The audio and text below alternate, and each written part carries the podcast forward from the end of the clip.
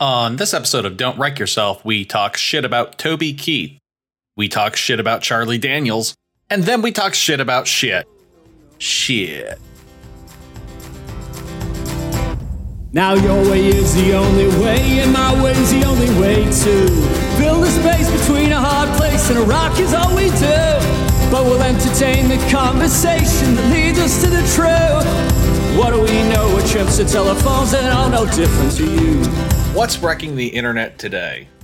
I was on Facebook the other day and I saw one of those lengthy screenshotted posts on someone's timeline and I, I read through it and there was a pretty bold claim. And that claim was that 9 11 ruined country music. Well, of, of, of all of the victims of 9 11, country music is the one we should definitely focus on.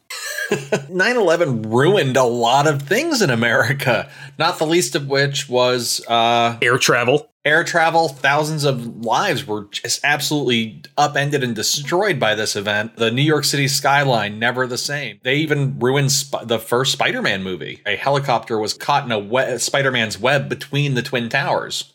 And, and they ultimately cut it out That's what we should be talking about. the post in question, I was able to uh, track it down. It's actually from three years ago, the original post, and it's from a Tumblr account called Climbs Like Beans. Okay. Well, l- love the name. Love the name. Yeah, it's a it's a great name. I like the collage of like birds that I see on this account. Yeah, it's gorgeous. Lilac, uh, lilac breasted roller. Uh, uh, obvious, obviously, we have a we have a birder here expre- uh, expressing some pretty strong views. So I, I think only fair to start off with their disclaimers. So big disclaimer: I was nine when 9-11 happened. So this might be more about my own crystallizing taste than anything else. I think Why bring 9/11 into it at all? But I love it. I love it. I love it. I think it's a pretty darn good theory, though, and other people have validated it. So I, I will say that the original version of this post had actually excluded their disclaimers. I'm, I'm gonna hit, I'm gonna hit the other disclaimer later on because I'm gonna say some stuff. Okay. I'm gonna say some stuff. Good. So basically, the theory here is that after 9 11, the political climate was such con- uh, that country music was forever changed. It was repackaged into a hyper patriotic, stars and stripes, Nationalistic. Yeah. nationalistic uh, embodiment, and it, it, it somehow lost its pre 9 11 uh, outlaw vibe. It, it became very pro police, very pro military, uh, pro war in a lot of cases. I think um, I would say that I think that undercurrent was kind of always there in country music, but I think 9/11 absolutely brought that to the forefront. And we'll, I'm sure we'll talk about the specific songs Yeah. and, and the artists. And I'm using artists very loosely. Well, this is uh, obviously the, the the song that comes to mind to anybody who was kicking around immediately after 9-11 is Toby Keith's courtesy of the red, white, and blue. of the red, white, and blue. Yeah, in parentheses, the angry American.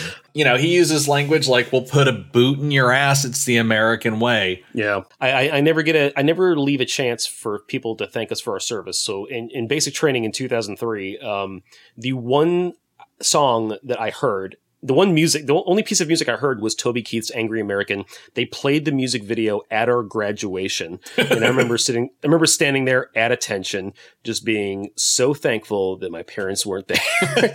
I mean, I was just kind of, it was, it was kind of embarrassing, right? And it also just assumes that everyone in that formation kind of is cut from the same cloth, and that cloth is red, white, and blue. Yeah. We- We've we've now moved on to the confessional part of the show where I tell you something embarrassing about myself, and that is I have seen Toby Keith in concert. Oh, And yes, yes, he performed that song.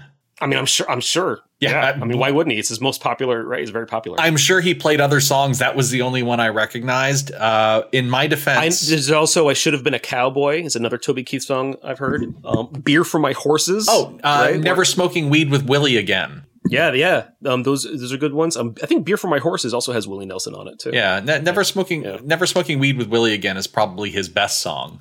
Uh, because that's just good advice for anybody. I would totally smoke weed with Willie Nelson, but I don't know that I would recommend it after. Willie Nelson has said he doesn't smoke anymore. He he only eats it because he's got lung problems. Wonder why? Smoking all that weed. Smoking all that weed can't be good for you. Speak of which, du- duty calls, my friend.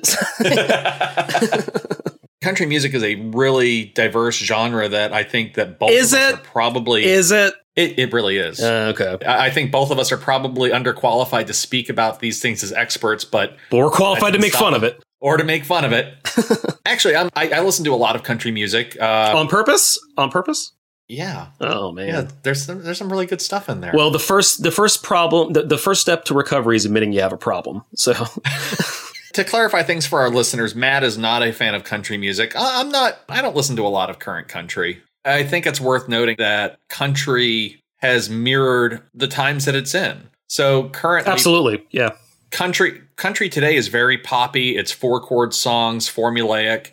Finding a girl and painted on tight jeans, putting her in your big old truck, driving to the nearest body of water and slamming some cold ones, or drinking some good stuff. Driving on back roads in a cornfield in my truck, drinking beer, Yeah, party Friday night. Friday night lights, football. I feel like we could we could um we should do for one episode get a country music bingo grid and the first one to get bingo wins. Sure.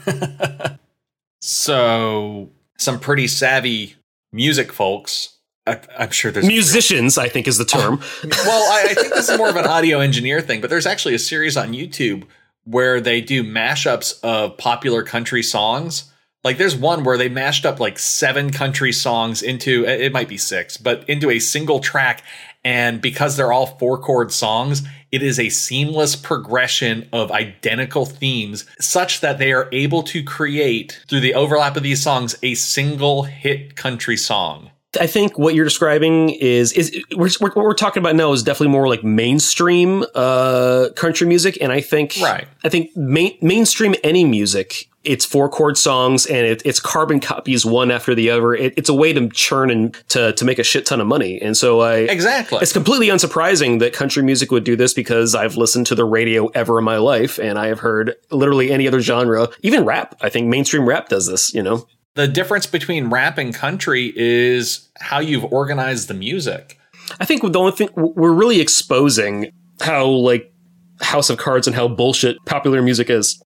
I don't think that you can separate country from its pop music context. That said, there has always been a strain of Nationalism, well, up. yeah, yeah. There's definitely some mainstream nationalism. Like if you look at, say, the Charlie Daniels band, Simple Man lyrics. Oh yeah, uh, good story. I have actually interviewed Charlie Daniels It- when I was. I'm dead serious. When I was a journalist, um, he was doing a tour for some uh, military stuff, and I got got 20 minute conversation with him. Super nice guy. Would not answer any of my questions. it's like deflected. Was this before or after the Monday Night Football fiasco? so th- I interviewed him in 20, like 2017, 2018. Okay.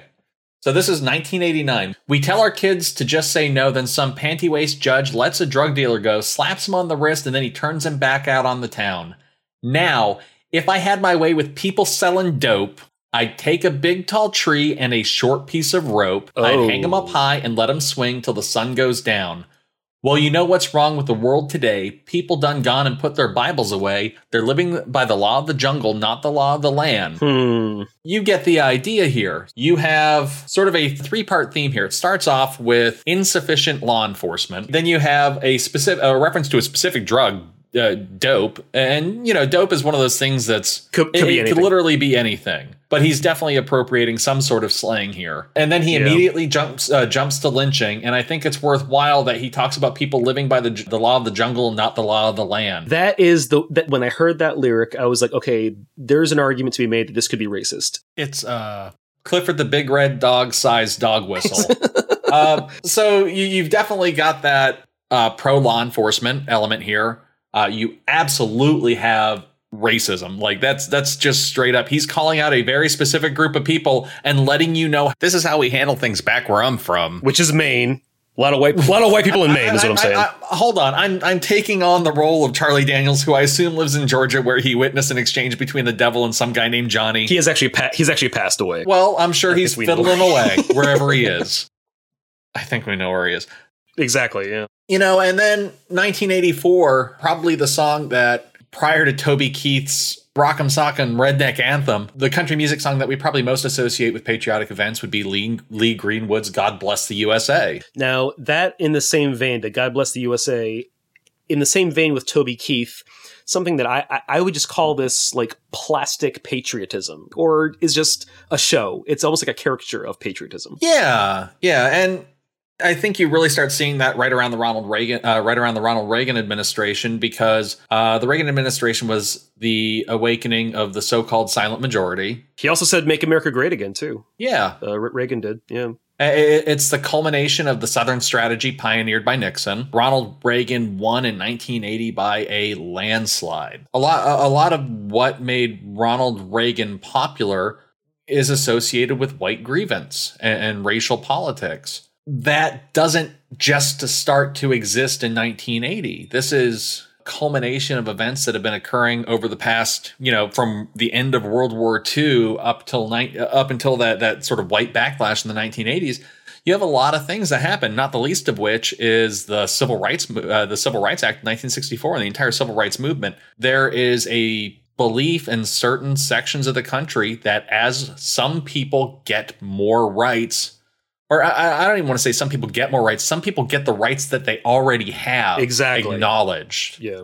They realize they're they they're able to Yeah. no um th- people think of of freedom as a as as a pie and if someone has more I must have less and I feel like that is not how it works right Absolutely. Prior to that, though, I mean, if you look at some popular songs, uh, some country songs prior to that, it's kind of across the board. There's you definitely have some, you know, wistful John Denver songs like "Thank God I'm a Country Boy" that came out in 1975, and you and you have plenty of the outlaw country stuff. And I think the uh, disclaimer that the original author puts in there is telling because they were nine nine years old when they were nine years old when 9-11 happened. And their views are being crystallized by the country music that they witnessed in their lifetime. And they are referencing outlaw country you know Waylon and Willie and Johnny Cash and, and Kris Kristofferson, you know, these, oh these, yeah Kris Kristofferson they had that that one song about the 173rd Airborne in Vietnam it was really good yeah. You know, There is a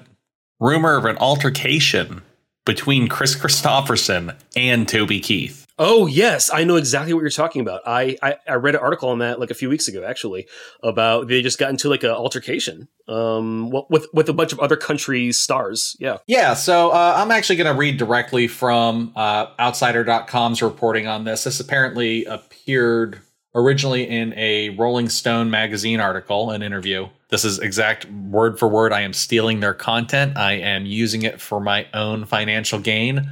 Bring on the lawsuits. As the legend goes, Keith came out of the theater's basement to wish Nelson a happy birthday. Uh, Nelson, in this case, is Willie Nelson. He then saw Kris uh, Kristofferson and quipped, "None of that lefty shit out there tonight, Kris." A reference to Kristofferson's left-leaning political views. What the fuck did you just say to me? Kristofferson replied. You ever worn your country's uniform? First of all, what a great fucking line to say to Co- Toby Keith. Oh, I love it. I love it. Kris Kristofferson, like I've seen him in Blade. I would not fuck with that man. Yeah. You heard the question. You just don't like the answer, Kristofferson continued. Have you ever served your country? The answer is no, you've not. Have you ever killed a man? Huh? Have you ever taken another man's life and then cashed the check your country gave you for doing it? No, you've not, so shut the fuck up.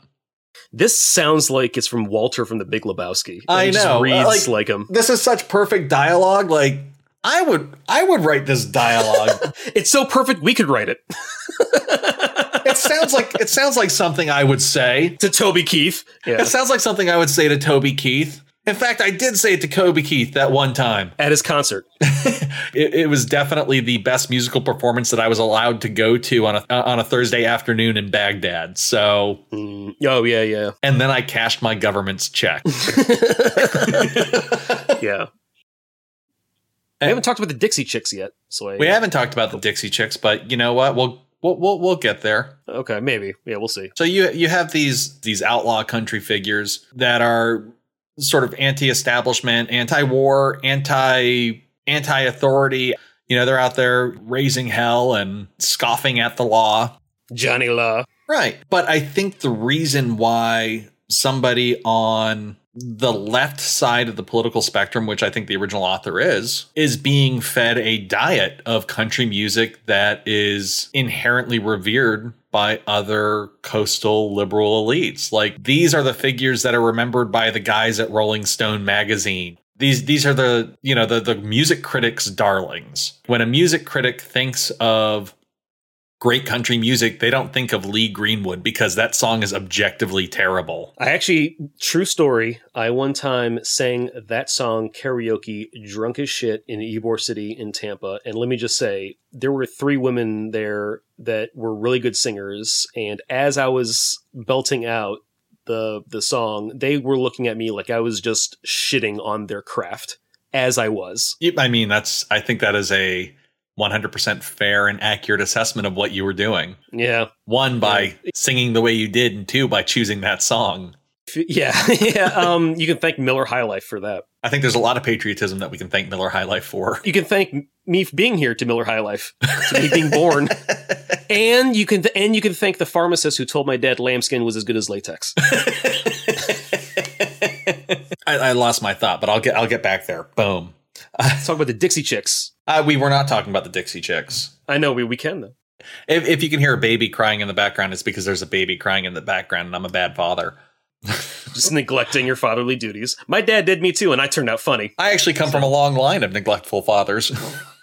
Yeah, I feel like do do you want your son to be like have have a good childhood, or do you want him to be funny when he's Yeah. older? Oh, you I- can't have both. you know, we were talking about we were talking about the the uh, critical darlings. It's really no surprise that these kind of crummier, saccharine, uh, hyper conservative country songs didn't really stand the test of time in the same way that those outlaw ones did. It's the same reason why Paul Ryan can say his favorite band is Rage Against the Machine. you know, they, they they start to become divorced from their counterculture context. So what I'm getting at here, and what I think we're kind of approaching, is 9/11 did not ruin country. 9/11 didn't do anything to country music. What country music hasn't been doing for decades. Is, is Right. Country music is just like every other genre of music, constantly evolving. And the stuff that's really popular within the country music genre is going to mirror the things that are happening in other popular forms of music. Whether, you know, there, there's not really a huge distinction between, say, you know, the sound that Patsy Cline was putting out and uh, what, what's, what's another good sad uh, sad band from the ni- uh, late 50s or early 60s. You know, It- it's Earth Earth Angel and Patsy Cline are not that far apart thematically. You know, they're dealing with a lot of the same issues. They're just doing it with a slightly different twang. Final verdict here. While I found the the the argument compelling in in a lot of ways, I do not think among all the things that 9/11 did ruin people's lives, the skyline of New York, country music wasn't one of those things. Some of the political fallout from that, the praising of Toby Keith and the popularization of this sort of jingoistic version of white nationalist country, the exile of the Dixie Chicks, aren't necessarily indicative of any particular any particular movement within the genre. I think that the the genre was simply being targeted to a a group of people that had been moving its way away from or, or towards I, I would say not not not away from the political center, but to, I, I- think that's fair, right? We we can say Yeah, it- no, it- absolutely. Yeah. you know the the genre itself from a marketing standpoint was being tar- was targeting a group of people that are moving further and further away from the political center. That's all. Absolutely. Yeah. Uh, I, I, I want to turn our attention to all of our future fans on Reddit who inhabit the No Stupid Questions board. So we take questions from r slash stupid questions and we try to answer them. uh, r slash no stupid questions. We, we want to keep with the spirit of the forum, which is that there are no stupid questions. We are going to answer this question Would it be illegal to steal someone's feces? Matt, gut reaction. Um, gut reaction. I can feel it. I can feel it bubbling down there. No, I I think it's it's kind of similar to cannibalism in that it might not be legal outright, but I think the steps you would have to take to get someone's feces would be illegal, such as breaking and entering. Right, if you're breaking into someone's bathroom. Um, All right, so you don't think that necessarily the act of stealing someone's feces is illegal unless another criminal act took place? I, I, I think so. I, I I think it's morally wrong to steal some to take someone's feces, but I can't imagine why any law would be on the books like that. so the original question was poised by Noise Soda. I, I love Reddit names. I know that this is user Noise Soda. Uh, they they do Big Boner sixty nine. That's an important question. So they they did actually offer a little bit of clarification here. They provided us a scenario which I love. All right, let's hear it. Say I stalk someone after they've finished a shift at work. and follow them into a public bathroom. I wait in the neighboring stall and wait for them to do their business. Once I know they've emptied their bowels, I quickly break into their stall, reach between their thighs, and steal their feces before they flush. Oh, Would it be illegal? all right. So, um, first of all, if if you have a stalker at work that follows you into the bathroom, the best thing that could happen to you is that they steal your shit. So, so I mean, it, it sounds like it could go really bad if you have a stalker and if they follow you into the bathroom, right? like, uh, so I feel like if, if, they're only after your shit, I'd be like, oh yeah, buddy, I'm, I'm done with it anyway. That's Have why at it. Beyonce has bodyguards. Yeah, sh- yeah, honestly, Beyonce is probably. I mean, I would say anyone, any millionaire has like enough to to hire a shit guardian to guard their shit. Oh yeah. Uh, they they they do follow. You know, would it be illegal? And and yes, in this case, um, you would be Stalking's illegal. Stalking. Stalking is illegal depending on the context. Uh, paparazzi is apparently perfectly fucking fine. You can just Yeah. you can just surround somebody and, and take pictures of them willy nilly as long as they're a public figure. And if And as long as you call yourself the media, and as someone who used to be part of the media, it is that is something that I enjoyed from time to time. I know, I can't believe you did that to Charlie Daniels that one time. yeah, He had it coming. That's some racist Nice bullshit. And you know, what's- you know, what's wild is like 1989. Charlie Daniels releases that song. He doesn't get fired from Monday Monday Night Football till like 35 years later for doing Yeah, racist shit. It's like y'all should have seen this one coming. Yeah. So in, in this case, if you follow if you if you follow somebody after work, like this is it's so oddly specific. this is like, this is scenario. a very specific scenario, which sounds like this person may be planning a crime and just want to make sure they, they just want to see how illegal their plans are. And then they they offer this. They say, "How about if they forget to flush and I steal it after they have left?" I get that they just left it there, but does that mean it's anyone's to take? okay. s- Any so responses would be appreciated. Thanks. That's an interesting question because, again, I am not a lawyer. I dodged the law school bullet really hard, but I know that if you're doing something illegal, if you have like evidence of illegality and you throw it away in a trash can, cops can use it as evidence against you, right? Right. If you if you leave something on the ground and if someone comes picks it up, they didn't steal from you. The question is is bodily waste. If you put that into a toilet, which there's an argument that can be made that the toilets are the trash cans of our lives. Um, So in this case, as long as you are sitting on the bowl, and it's a public restroom. I think this is if, if it's a public restroom. It's a it's a public restroom. It's not a private restroom. If you if you went into their bathroom, kicked in the stall door, and then reached between their thighs and and, and grabbed a poopy out, that would be illegal. In the in the alternate scenario, if you went into a private bathroom and they forgot to flush and you took their and you took their poopies out, it wouldn't be necessarily the act of taking the poopies that would be illegal. It would be the act of breaking into their private bathroom. But in this case, you're right. Absolutely. It is, it is a public space with no reasonable expectation of privacy. Yeah. yeah there's no there's no reasonable expectation that poops left behind will be there and available to you if should you return to reclaim it I would say that I do have an expectation that no one's going to kick down the door and go between my legs to, to steal my dookie. All right.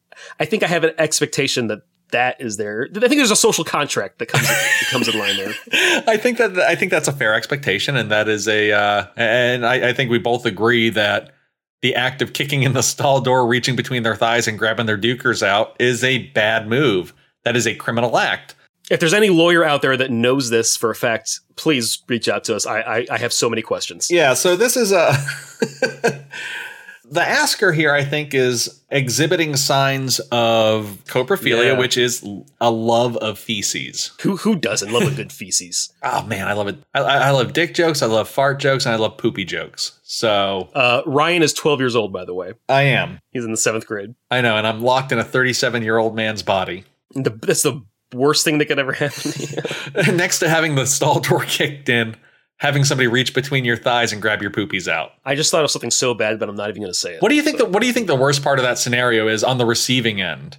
Um, seeing seeing someone come in and touch your shit without gloves, I think psychologically I'd be like, whoa, whoa, whoa! I'm not, I'm not confident that I'm not carrying a disease right now, man. Well, for me, I think it'd be the the modesty issue. It's just like I have my pants down around my ankles. You are reaching between my thighs, possibly even brushing my genitals. And I don't show my wife my genitals without preparing them first. You know?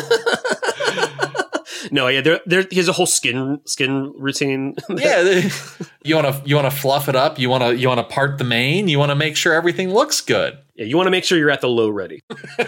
yeah. You, you want to make sure that you're facing on your good side, uh, so that way, if anybody snaps a photo, I think for me that would probably be the most damaging part. Is is the idea that somebody would unexpectedly be looking at my penis? I would say that I don't show my doctor my dick without making sure that it's good to go, um, because I just I I just don't want him to be talking shit about me. But also, um, also, I'm very attracted to my doctor. Ivan, if you can, Ivan, if you can listen to me, if you're listening, I'm sorry, that's in, that's inappropriate. You should not flirt with people at work. That is a no go zone. Leave people at work, whether they are waiters, doctors, lawyers, does not matter. Do not flirt with people at work because they are prisoners there. Locked, uh, locked in an economic system that forces them to choose between listening to you flirt with them and being homeless. Do not flirt with people at work. I think I can pride myself in saying that I have never hit on someone in the workplace, but I feel like that really isn't something to be proud of. That's really just the bare minimum. I'm going to go ahead and sheepishly drink a beer.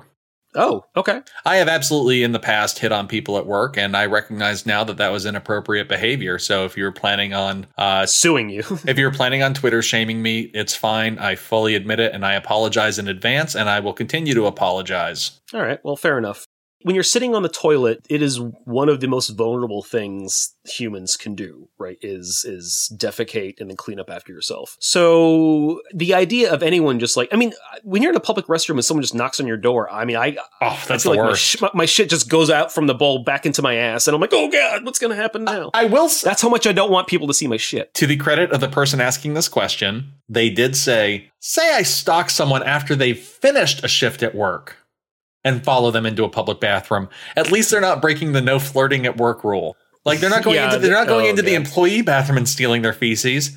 They're catching them off shift. So that way the person has the option of screaming in terror and, you know, hopefully defending themselves with mace, a taser. I, I, don't think that anybody would uh, would even question you for taking extreme measures and defending yourself if somebody busts through the door of your public restroom stall while you're taking a poopy. Yeah.